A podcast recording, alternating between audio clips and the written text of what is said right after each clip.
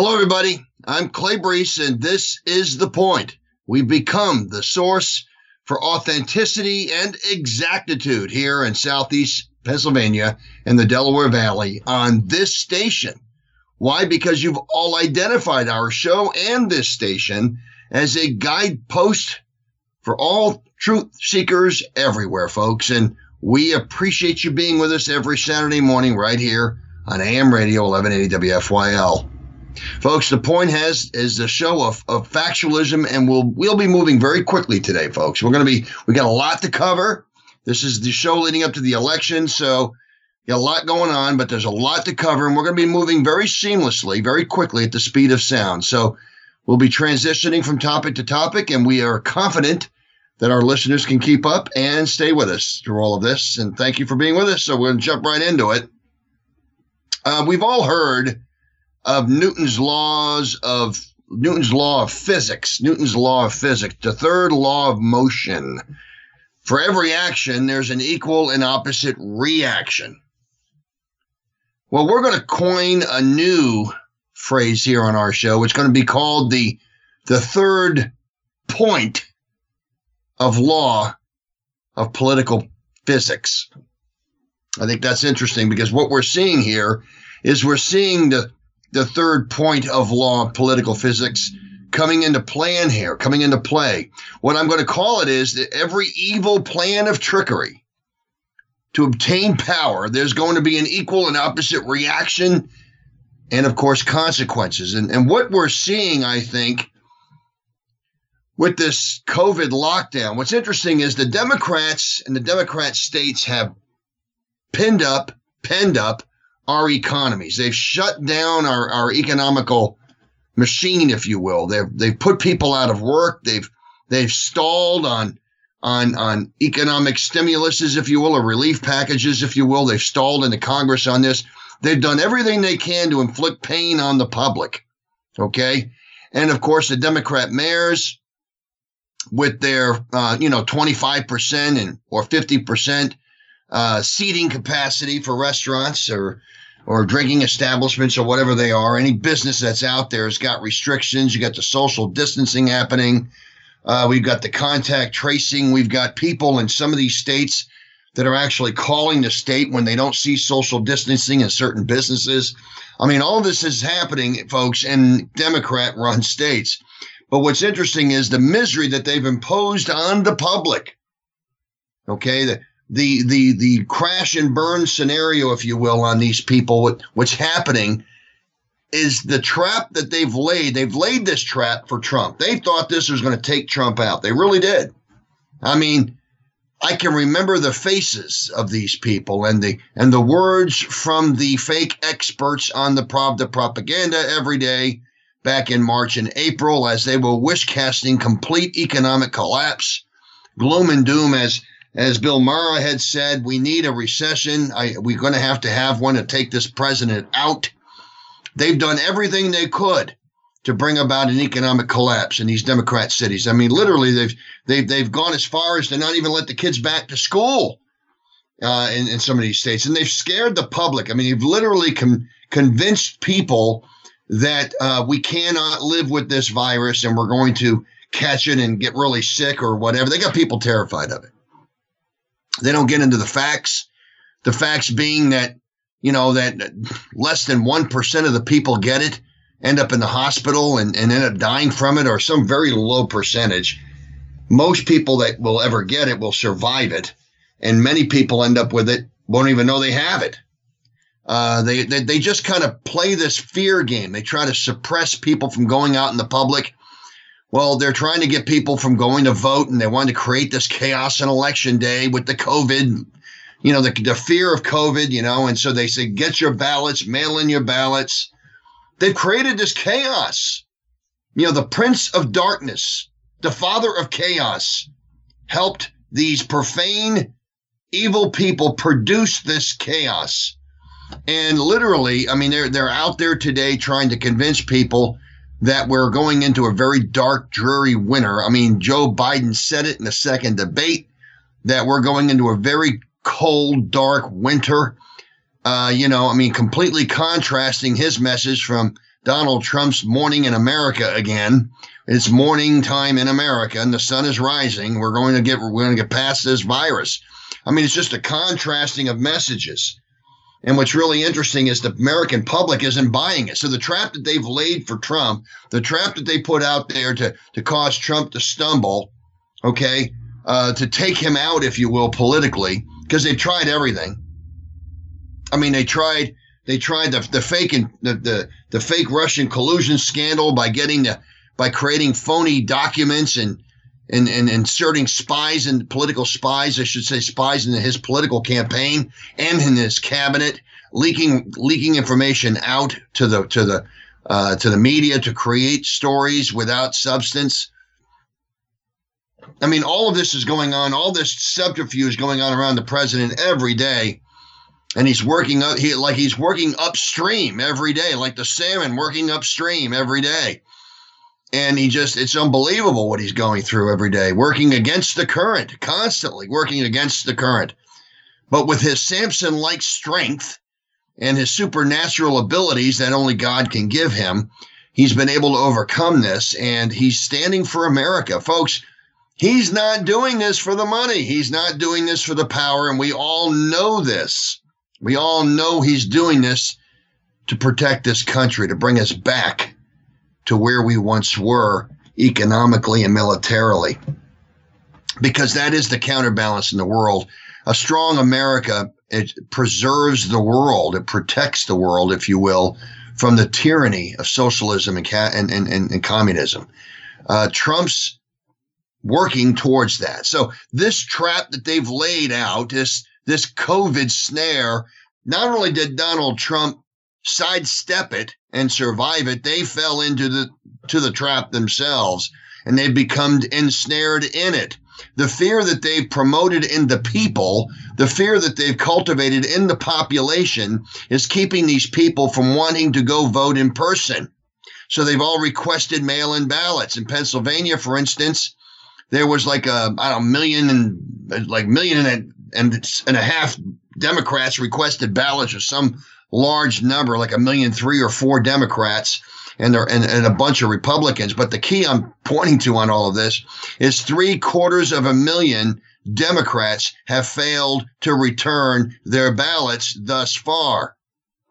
Now, it could mean that they're going to vote in person. I mean, we do know that 400,000 Republicans have failed to return their ballots so far. But three quarters of a million is 350,000 more than 400,000. Okay. So the Democrats, I think, are in the tank already with 350,000 people, voters that haven't returned their ballots. And so now the only way they can vote, unless they get the ballot in and mail it, is to take the ballot with them to the uh, to, to the precinct and take it to the, the the people that work there and have them spoil the ballot so it cannot be reused, and then they can go vote. Otherwise, they're voting with provisional ballots, which really can become a nightmare for them because provisional ballots have to meet other criteria or they just won't count. And so there's a lot at stake here. And the Democrats have trusted their their election, if you will, their defeat of Trump. They put it in in the trusted hands of their horse with a heart condition, Joe Biden. And uh, Joe Biden's out there now uh, you know, he he's their horse with a heart condition. He's their he's their completely incompetent leader of the pack. And then, of course, in, in addition to that, they're they they've got the horrible message they're not convincing anyone of. But what's in addition to all of that is they've got to tell people how to use these ballots. I mean, it's like they're trusting the mail system, the imperfect mail system with their ballots. I mean, look, folks, I, I, had I had a reporter from the Philadelphia Inquirer I chatted with once or oh, a few months ago, and she asked me, she said, So tell me what you thought on on the mail-in ballots. I said, Well, in Pennsylvania we have an absentee system. She goes, Well, there's there's no difference, is there? I said, Well, yeah, there's a difference. The only ballots that can get mailed out in Pennsylvania are requested via the absentee process. Someone has to request the ballot. Then the requ- then the ballot has to be filled out. It has to be processed correctly. There's a process and procedure. It has to go into a secrecy envelope. It's got to go into a different envelope, an over envelope. It's got to be signed on the back of the envelope. The envelope's got to have a postmark on it. You can't use pencil or red pen or green pen. It's got to be black pen. So there's all these criteria that's there, and you know all these all these moving parts, all these hitches in the program, if you will. And in addition to that, you've got an imperfect mail system. So um, I mean, literally, they're looking at I'd say a lot of ballots, maybe as many as 100 to 200,000 of them that just won't even get to vote because their ballots won't count or they won't get them in. They can't find them in the house. they can't find the ballot. They misplaced it. They go to vote that day and they can't find it. They filed it somewhere and they just can't remember where they filed it. I mean, all these problems that come up with the mail in system is unbelievable. The Democrats are falling into this trap themselves, folks. And that's delicious. That's delicious. That's my point. They're falling into this. And, you know, of course, we're seeing it now. We're seeing it as, as again, the third point of, of, of law, if you will, the, the third point of law of political physics, because the opposite and the opposite reaction, the opposite consequence is now they're going to be losing ballots because they're promoting this this imperfect mail system uh, to to to handle their their their ballots. And what we're seeing as well in this in the stories, I think what's really interesting is they've they've gone after Trump with this COVID nonsense, trying to say that Trump handled it poorly and you know blah blah. And if it wasn't for Trump we wouldn't have covid or whatever they're trying to claim. I really don't know. They they've got these fake commercials out there with these these these democrat operatives pretending to be so and so doctor or so and so nurse out there declaring that Biden has completely I should say Trump has completely uh, uh, messed up the, the the response here whatever they're claiming. People aren't buying it. You see folks the problem is the, that the Democrats are up against is that the public is no longer hypnotized. They're snapping out of their, their hypnotic state. They're snapping out just in time for the election. They're starting to see the truth. They're starting to see that those aren't five fingers, they're only four fingers there.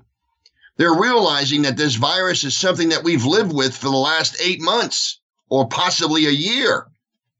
And they understand that, my goodness, I can't keep myself from getting sick I mean, I can take precautions, but after all, if it's going to happen, I mean, you know, I, as long as we've got what we need in the hospitals to to treat me, you know, they, they just don't have the same level of fear. Now, there there are people that do, and I, I can tell you I know some of them, but but I will suggest to you that the fear levels have dropped off tremendously, and people uh, just aren't as afraid as they once were. And they're not blaming Trump for this. No one's blaming Trump for it. I think what's interesting on all of that is Trump's daily press conferences, his daily press briefings on all of this, I think kept him out in front of it.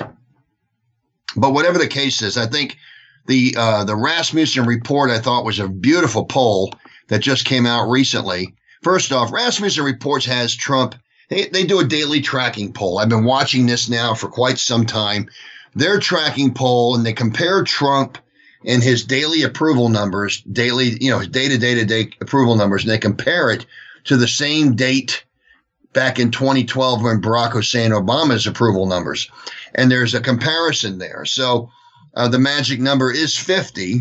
And I think what's interesting in all of this is that Trump has only failed to stay or remain over the 50% approval line in this tracking poll, but a handful of days in the month of October.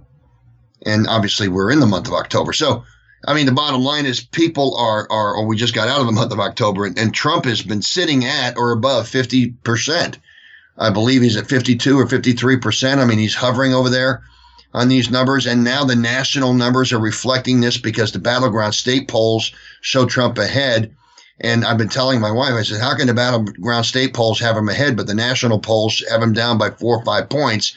Well, it's because that's the lagging indicator is the national poll. And again, I'm presuming that these are accurate polls because Rasmussen, of course, was correct in 2016 along with Trafalgar. They were both correct in their polling and their predictions from their polling predicting Donald Trump would win particular states and obviously win the presidency. It was the fake polls that got it wrong. And it's the fake polls that are out there on all the television networks every day. It's the fake polls that are out there on every network, every fake propaganda network out there every day. They're not touting the polls that got it right. They're out there touting the polls that got it wrong, folks. This is what's this is what is unbelievable to me, okay, is that these these people aren't trying to get the story right, nor are they trying to produce polls that get it right. They are trying to suppress the turnout and excitement of Donald Trump. And what's interesting is Donald Trump uh, last week was in uh, was in the Allentown area, and uh, he'll be in Berks uh, this weekend. Uh, but uh, you know he was in Allentown and, and Harrisburg, I should say Lancaster last last week, and he had at two events in the freezing rain on Monday. He had at two events more people attend those two events in the freezing rain, waiting hours to see him, hours in line, sitting on wet bleachers in the cold with ponchos on. I mean, just dreary, damp, nasty weather. And they were doing this. There were more people that did this, more attendees attended these two Trump rallies than the, to- than the total number of people living in the town of Pottstown. I mean, we had the population of a small city that attended these two events, folks. This is not what happens to crowd to to uh, you know traffic jams uh, at, at, at rallies and, and of course political rallies. Traffic jams at political rallies, nor massive turnouts at political rallies occur on people that come in second place. You know, they, they occur on people that come in first place. So anyway, lead indicators are out there now. We've got the national polls showing showing Trump ahead going into this weekend, which is so key. Uh, Biden is down, and what's interesting is where Biden is campaigning. I thought that was interesting as well.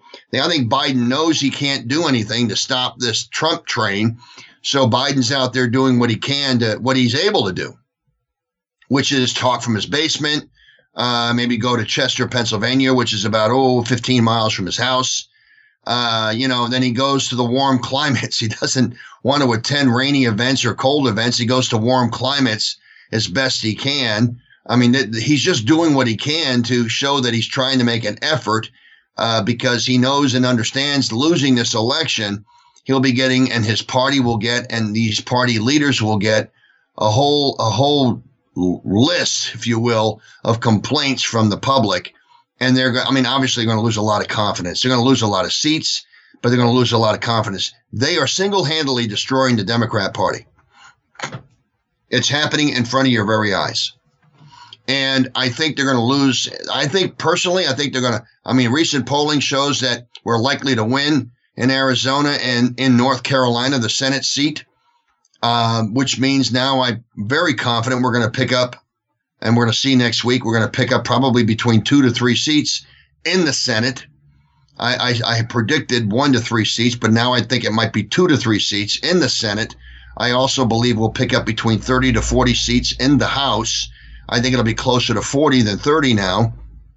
I think we're seeing a red wave that is going to trounce these Democrats. I think their only possible way they can preserve some of their seats is through the voter fraud in states like New York and, and in California and in New Jersey, where they have ballots that were mailed to houses without being solicited. Now, what does that mean, folks? I'll break that down. I've done that before on this show. Um, our weekly listeners will remember I break this down pretty frequently. So please bear with me. I ask you as I explain this to those that may have tuned in just for the first time uh, what happens is on the mail-in system is that we have ballots that are being mailed to addresses where there's registered voters at the address. The problem is when you have addresses that have had multiple people living there over the past 10 or 20 years, multiple families, different families.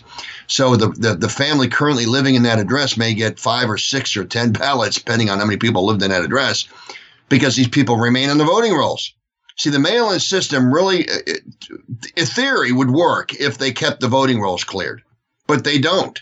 So the theory's out the window and the facts remain, and you have to have a system where they request a ballot. So when you're mailing ballots to everybody and everywhere, there's going to be a lot of ballots out there.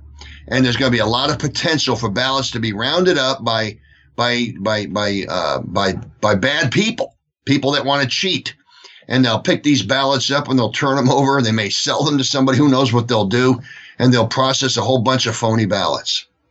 I mean, this is what they do to steal elections in some of these mail in states. Now, states that have mail in systems that don't have that kind of problem, you know, have a controlled mail system. But whatever the case is, don't miss this. So you're going to see some of these Democrats survive their elections because of fraud. But make no mistake, uh, they're not going to win a nationalized ballot. Uh, they're just not going to win a national ballot. Trump's going to win this election. He's going to win in a red wave in spite of their best efforts to thwart his campaign. And folks, I don't want to miss that. I mean, uh, I mean, what, getting back to the poll from Rasmussen, I think it was just compelling. Uh, you know, on one day last week, I, believe it was, uh, I think it was, uh, yes, I think it was Tuesday of this past week. Trump was sitting at, uh, I think he was like uh, down 49 to 47 percent or something like that to Biden. He was down like two points. Well, Biden's come down and Trump's gone up, and now Trump's sitting at 48 points. But I think there's there's a spread on this. It's going to keep growing, and I don't want to miss that. They, this poll shows that Trump is doing very well among Republicans. I, am really curious on the, they they show him at 81% among Republicans. I think that's low. I think he's really sitting at about 90 plus percent. But whatever the case is, uh, they're also showing Biden low with Democrats at 79%, uh, which probably is close to right on that. I think they're where they're missing it is on the Republican support. I don't get that. I don't know how they could get, but whatever the case is. But what I thought was in, what I thought was intriguing on this was the level of independence, and uh, I think that's that's pretty intriguing as well because of the unaffiliated vote, voters. Trump actually has a lead now with the unaffiliated voters, so that's where he's winning this election. Uh, I think, and, and you, when you look at the early voting, and again, you look at what's going on in the early voting, okay, what we're seeing. In Michigan's, in Michigan, Republicans make up 41% of the early vote compared to the Democrats' 39%.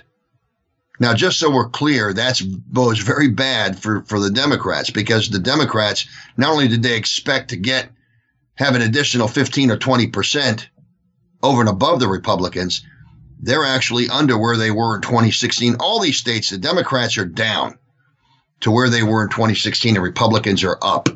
Now, again, I don't want to overly emphasize this as a lead indicator because I'm not so sure it is a lead indicator, but I do believe that it does show the excitement of the party. If Republicans are voting in early voting, it could be because they just don't want to be, you know, with the COVID problem, they, they just want to go vote early. But uh, whatever the case is, they're outpacing the Democrats. And the polls, the reason I'm pointing this out, the reason I'm not so much calling a lead indicator, but the, the reason I'm so gleeful about this is because the polling that came out showed that the Republicans would would trail the Democrats in Michigan and trail the Democrats in Wisconsin and in Florida and in Iowa and in Georgia and everywhere in early voting. And that's not the case. So the, the, the, polling has been contradicted. That's where I'm, I'm at on this. Now, I mean, in Florida, the Democrats do lead 42 to 37% on the early votes, but, but make no mistake, this is nowhere near where they were at this time four years ago, the Democrats. So they're actually down and the Republicans are up in the early voting. And that's a scary thing for the for the D's because Republicans are going to come out strong on election day. Now, in Iowa, what's interesting is that the Democrat early voting is outpacing the D's 49 to 37 percent. You say, oh, they're down 17 points. It might sound like a lot, folks. But in 2016, they were down by almost 25 points. Okay. The, the Democrats clearly outpaced the Republicans in early voting in Iowa four years ago. And this year, it's not quite there. So you're seeing a groundswell of Republicans and a smaller amount of Democrats. I think the Democrats are not happy with their ticket. I think the Democrats are not thrilled about Joe Biden and the socialists. And I think a lot of them aren't voting. I, if, if this is a harbinger of anything, I think this is a harbinger of the way the party might turn out. I think this is a harbinger because they're down to early voting numbers. The Republicans are up to early voting numbers. They're they have more early voters now than they've ever had, and the Democrats cannot say that. The Democrats can't say they have more early votes now than they've ever had, but the Republicans can say that. So you see the clear enthusiasm. You clear you see the clear distinct advantage the Republicans have, and I think that this may be a harbinger of where the Democrats can expect their turnout to be on election day, down to four years ago again. I think the Republicans are going to turn out in record numbers and I think they're going to elect this president. I think Hillary Clinton knew it. Okay. I think it was interesting on that because Hillary Clinton made a comment. Uh, it was in another article I thought it came out. I read, read it on Breitbart. Let me pull it out here. I want you, bear with me, folks. Yeah, Hillary Clinton, she said, sick to my stomach was the article over possible Trump reelection. So she's out there declaring now that she will be, she can't even entertain the idea of Trump winning. It just, it, she just wants to preface all of that by saying it's going to make her sick to her stomach. Folks, she's expecting it. She sees this movie played out again. Thanks to Breitbart for bringing that story up. But I mean, that's the truth of it. And and and so when you're looking at the polling, you can see in the early voting that the Republicans just hold a very strong advantage, and that's why they do. There's a lot of enthusiasm, a lot of excitement. You see, folks, when you look at what it is the the Democrats are trying to sell, okay, and you look at what they've just put this country through. Let's look at what it is they just put this country through. Let's look at what it is that I feel here on the point as I distinctly bring this out to you and break this down for you. Uh, I, I, want I want our listeners to understand what I believe is what it is that is sinking the Democrats in this cycle. I mean, the Democrats wrecked our economy with lockdowns. They scared voters into using the mail system. And again, they are the same people who tell you to wear a mask while you jog or cut grass or drive your car or standing alone on the beach or whatever. They continue to insult common sense and science. That's what they're doing, folks. They tell voters to disregard the confidence that these people may have because they've lived with this virus for the last eight months to a year, however long we've had it. So people actually have confidence that maybe I can survive this thing. And they start losing fear. And when these people start losing fear, okay, they're becoming shamed, okay, they're becoming shamed by the virtue signaling mask wearers, if you will, the virtue signaling of people who want to perpetuate the fear. So they become because they become shamed.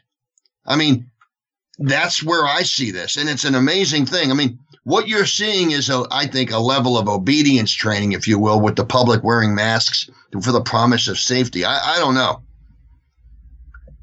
But for this totalitarian system to actually work, they need to have the fear instilled and perpetuated. And they also need people to cooperate and snitch on each other. They need people to lose loyalty to themselves and to each other in lieu of their loyalty to the state. This is what has to happen.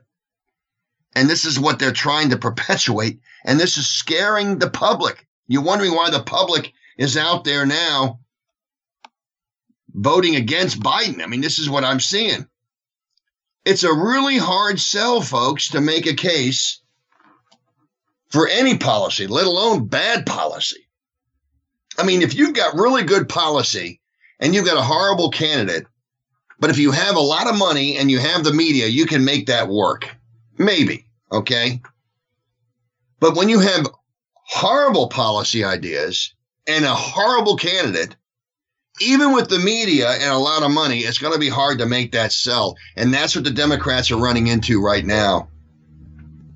You see, the Democrats are running into trying to sell their idea of eliminating ICE or, and, and, and reconfiguring the police departments. I mean, the Democrats are trying to sell the notion that they think China should be great again. I mean, it's they're trying to sell the notion that a, that a strong China is good for this country. They want to continue with favored nation status for China. They have to try to sell that to the public. People don't want to buy it. And as far as border security, as Trump likes to say, there's two things that'll never become obsolete the wheel and a wall. Folks, they want to get rid of the border walls, the over 400 miles of border wall that Trump has built on the border. They want to get rid of it. And as far as sanctuary cities, they want to continue on with sanctuary cities. Now, what does that mean? That means that when someone is arrested, an illegal, an illegal immigrant who came over illegally is arrested for committing a crime, a crime like, well, whatever it is, armed robbery or shoplifting, it doesn't matter, rape or, you know, or whatever it is, okay? Doesn't matter. Any crime.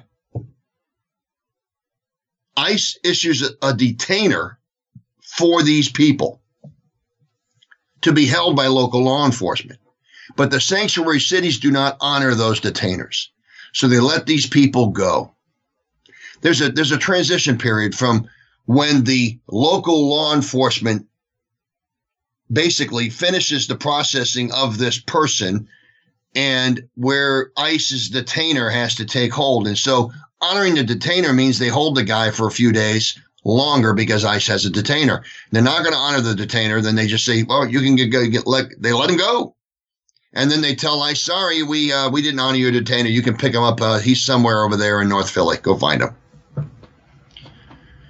And no, no kidding, folks. That's what that's what sanctuary cities do.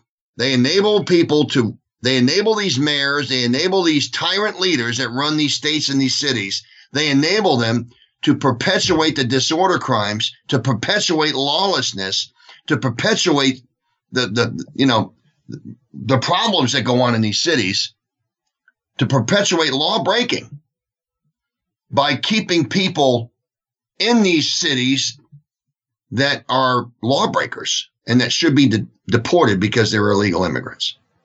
That is what a sanctuary city is. So sanctuary cities, by definition, are not safer places for suburban moms.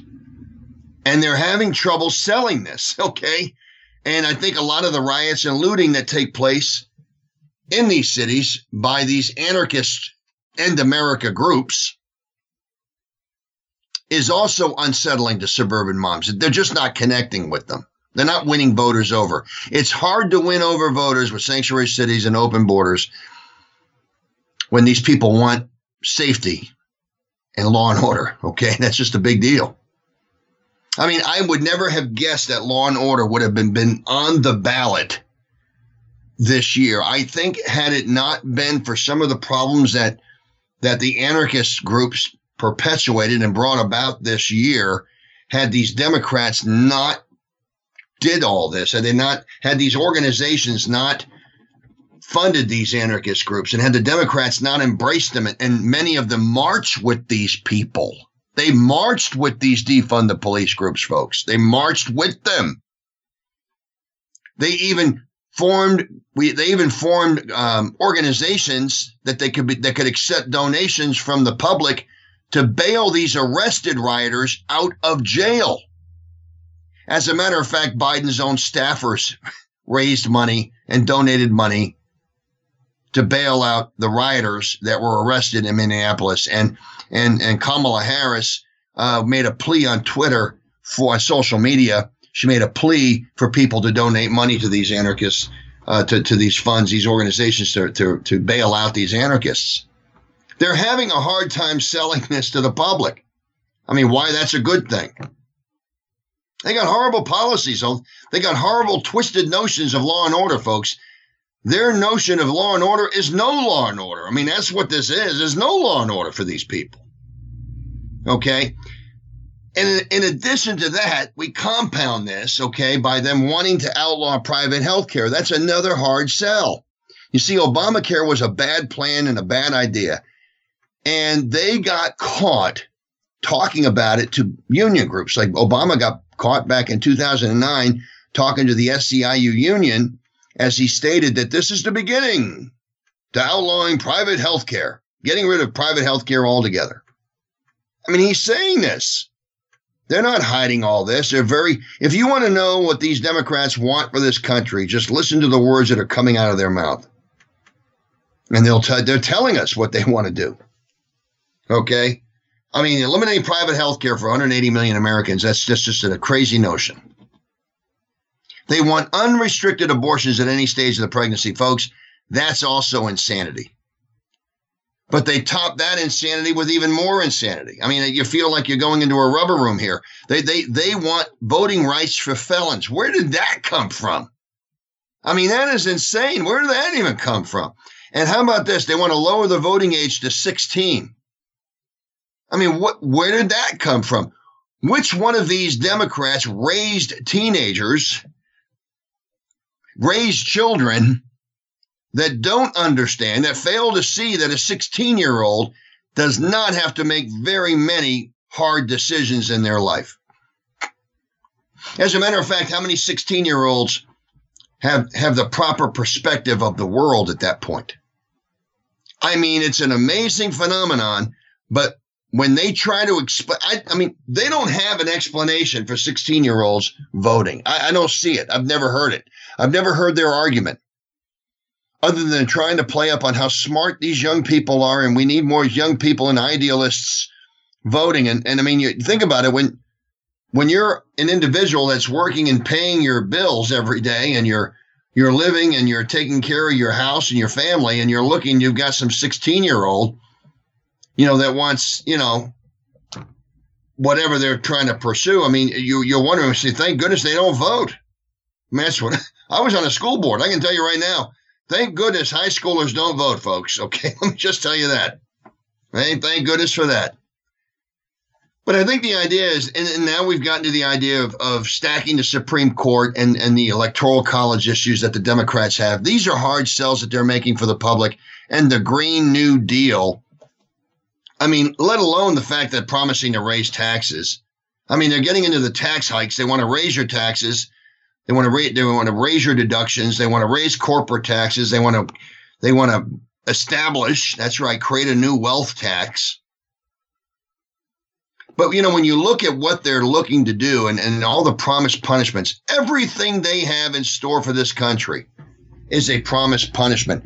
And Biden did this when he signed a manifesto, a joint manifesto with Bernie Sanders, a, a 110 page manifesto, if you will, of, of radical far left policies, okay, which include the Green New Deal. I mean, it includes things like retrofitting buildings with with with new windows. Okay, and that that's just something I don't want I don't want I don't want listeners to miss. This manifesto includes these these policies to to basically retrofit buildings to to get rid of gas cars. All right, to get rid of and you say, well, Clay, that'll never happen. Come on, the Democrats aren't doing it. They've done it in California, folks. Gavin Newsom just signed into law in California, just so our listeners understand that I'm not producing hyperbole here.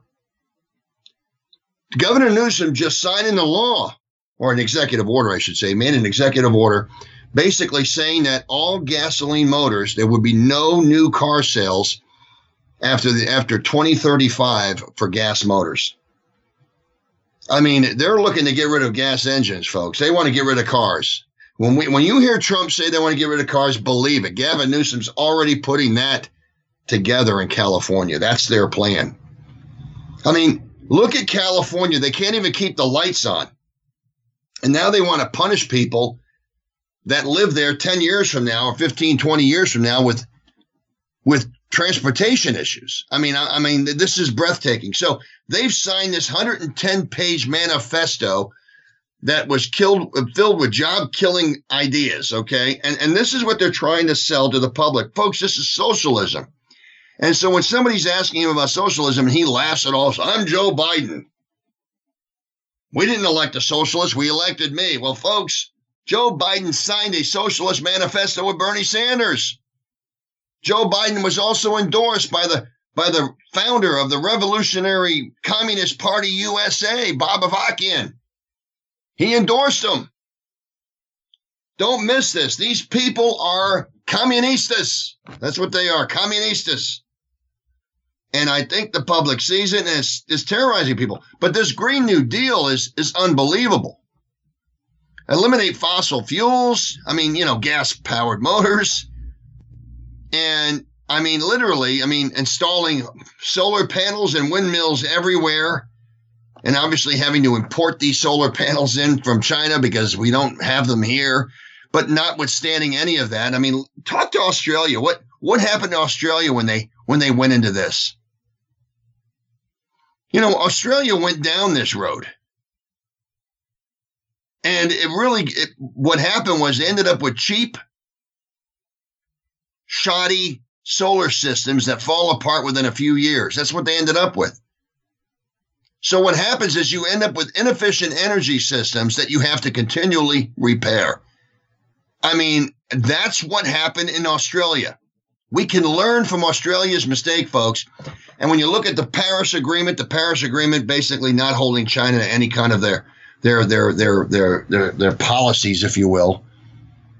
Look, America is the chief energy producer in the world. Okay, we lead the world in energy production. Trump brought that together and they want to end it. Folks, that's a hard sell. And again, what's coming down the pike is they they've tried to bring this in and they just can't make it click. The public isn't buying it. That's why Hillary Clinton is suffering stomach problems because she sees what's going on. They can't sell their bad ideas. I mean, think about what's going to happen with this. I mean, the Hoover Institute actually put some thoughts together on the on the Biden Sanders manifesto, and they estimate it will lower household income by sixty five hundred dollars in a few years. I mean, that's a lot of money, folks. That's a pay cut for Americans.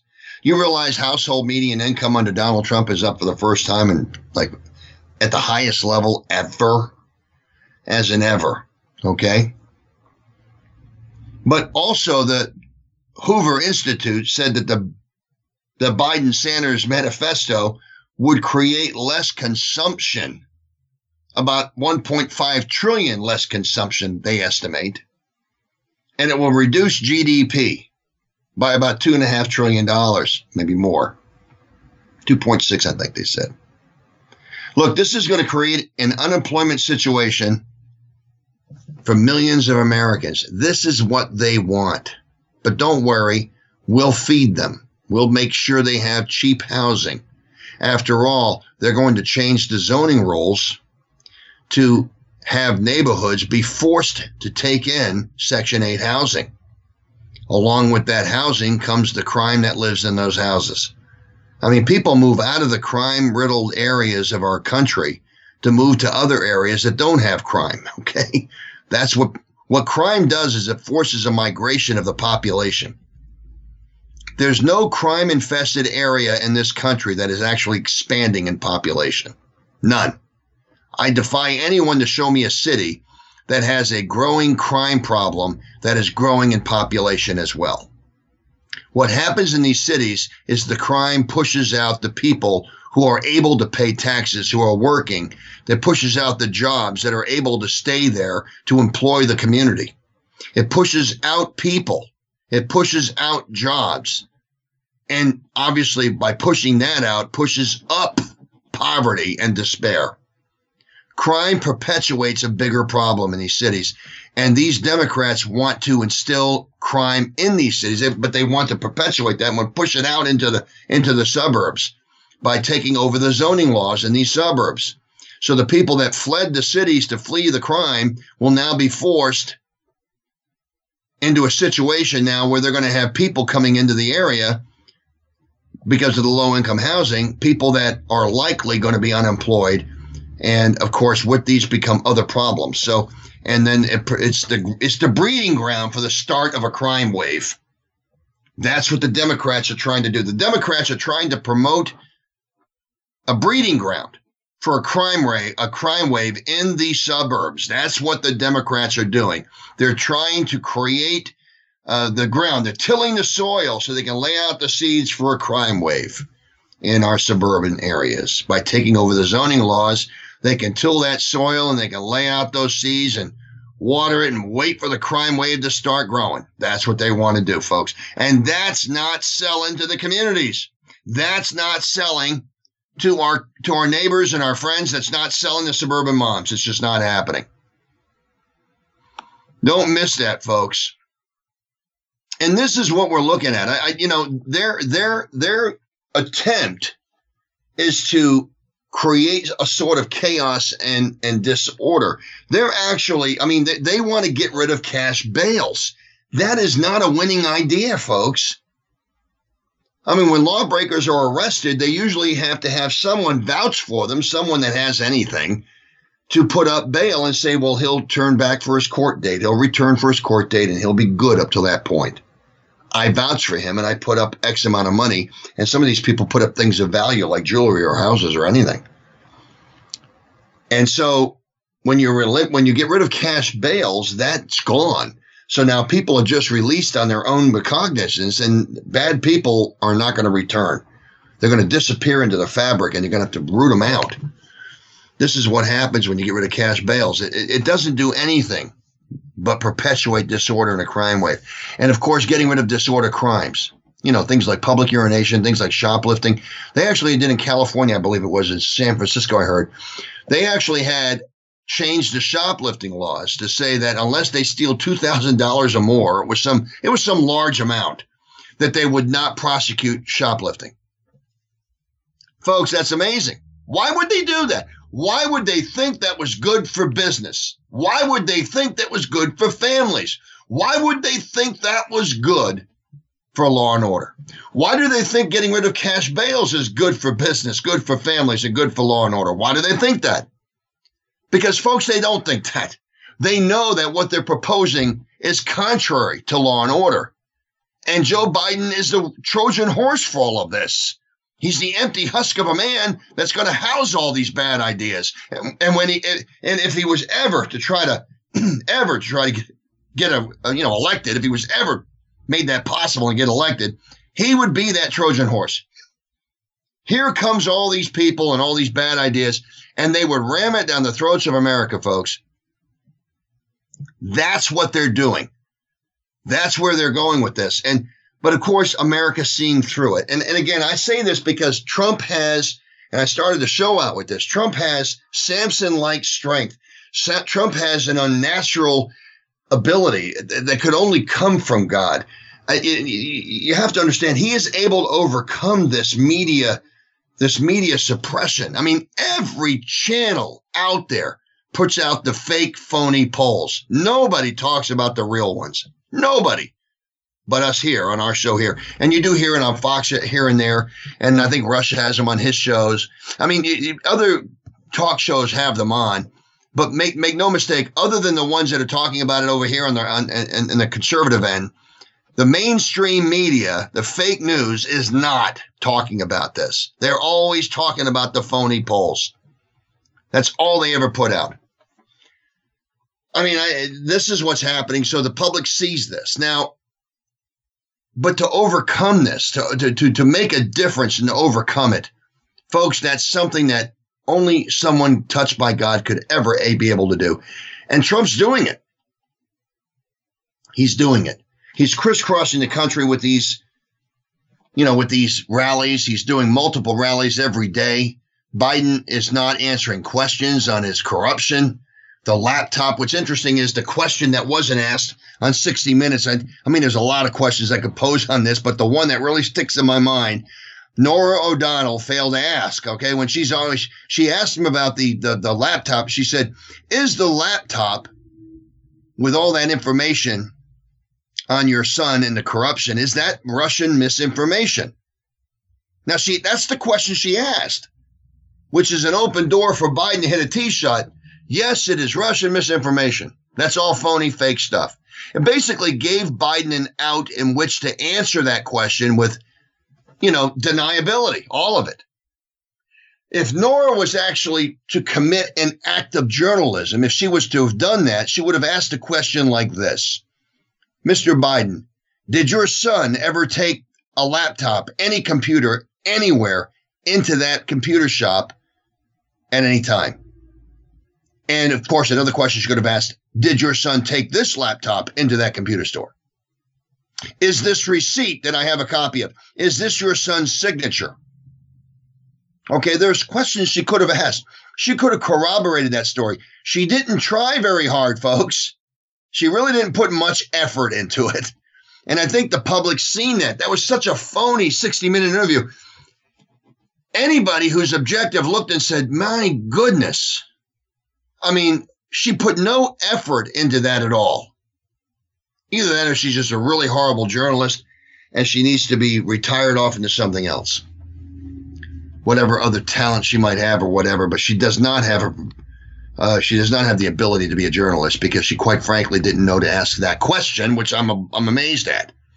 But what it does show, it shows America that the media is giving the Democrat Party and Joe Biden an in kind contribution to protect him from these hard questions. They don't want Biden answering these questions. Biden doesn't want to answer these questions, and they're going to accommodate him by saying, "Don't worry, I'm going to ask you a question that's going to give you all the way to all the ability to deny it. I'm going to ask the question: Is this Russian misinformation? You can come right out and say it's all phony, fake, and phony, and false, and everything else, and you know, how do you think Trump put them up to this or the Russians got put up to this or whatever? You can blame any, blame Putin, blame anybody. I'm going to set this up so you can push the blame on everybody else and you don't have to assume any responsibility. And Joe said, Great, thumb up, great, thank you very much. And uh, how should I file this on my, uh, my campaign on my, on my campaign uh, uh, paperwork? How should I file this on my on my campaign paperwork? Should I file this as an in-kind contribution?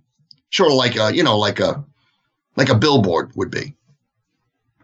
I mean, folks, I mean, it's phony. But make no mistake, folks, we've been watching this for a long time. I've been watching this good versus evil takedown, an attack on God's creation. I mean, God's creation has been under attack for a long, long time. Okay.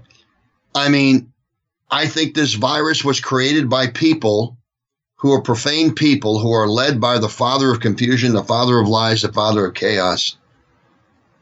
And they release this virus on the world to attack the economies of this world, to create the chaos and confusion. That's what I think happened. And I think that the evil one, the prince of darkness in this world, who's at war with the God of the universe, my God, you know, I mean, I, I think that that they put them put, put these people up to it and they released this and folks they're attacking God's creation. This this country is God's blessing to the world. God's blessing to the downtrodden and the oppressed in the world. God has created this country, I believe. He he helped found it. God inspired the founding of this country, I believe, to provide a light for the for the oppressed throughout the world, to give hope to people. I mean, hopelessness for people that are forced into, well, into into labor camps. I mean, you're seeing forced labor right now in China. You're seeing the Uyghurs, the Uyghur camps and the forced labor now in the textile mills in China. They bring these people in, make them work 14, 15 hour days. And they think they're being kind because they let them go home and sleep for nine hours before they come back to work. I mean, these people have no time to themselves. They have no time for anything. And they're forced to do a job that they don't like. I mean, Think about that. They're forced to do a job they don't like. I mean, regardless of all the other problems, you know, that go with it. You know, they don't get paid or they don't get paid anything or hardly anything, and they got to live in these conditions. They got to work in these conditions. They're being forced to do something by a government.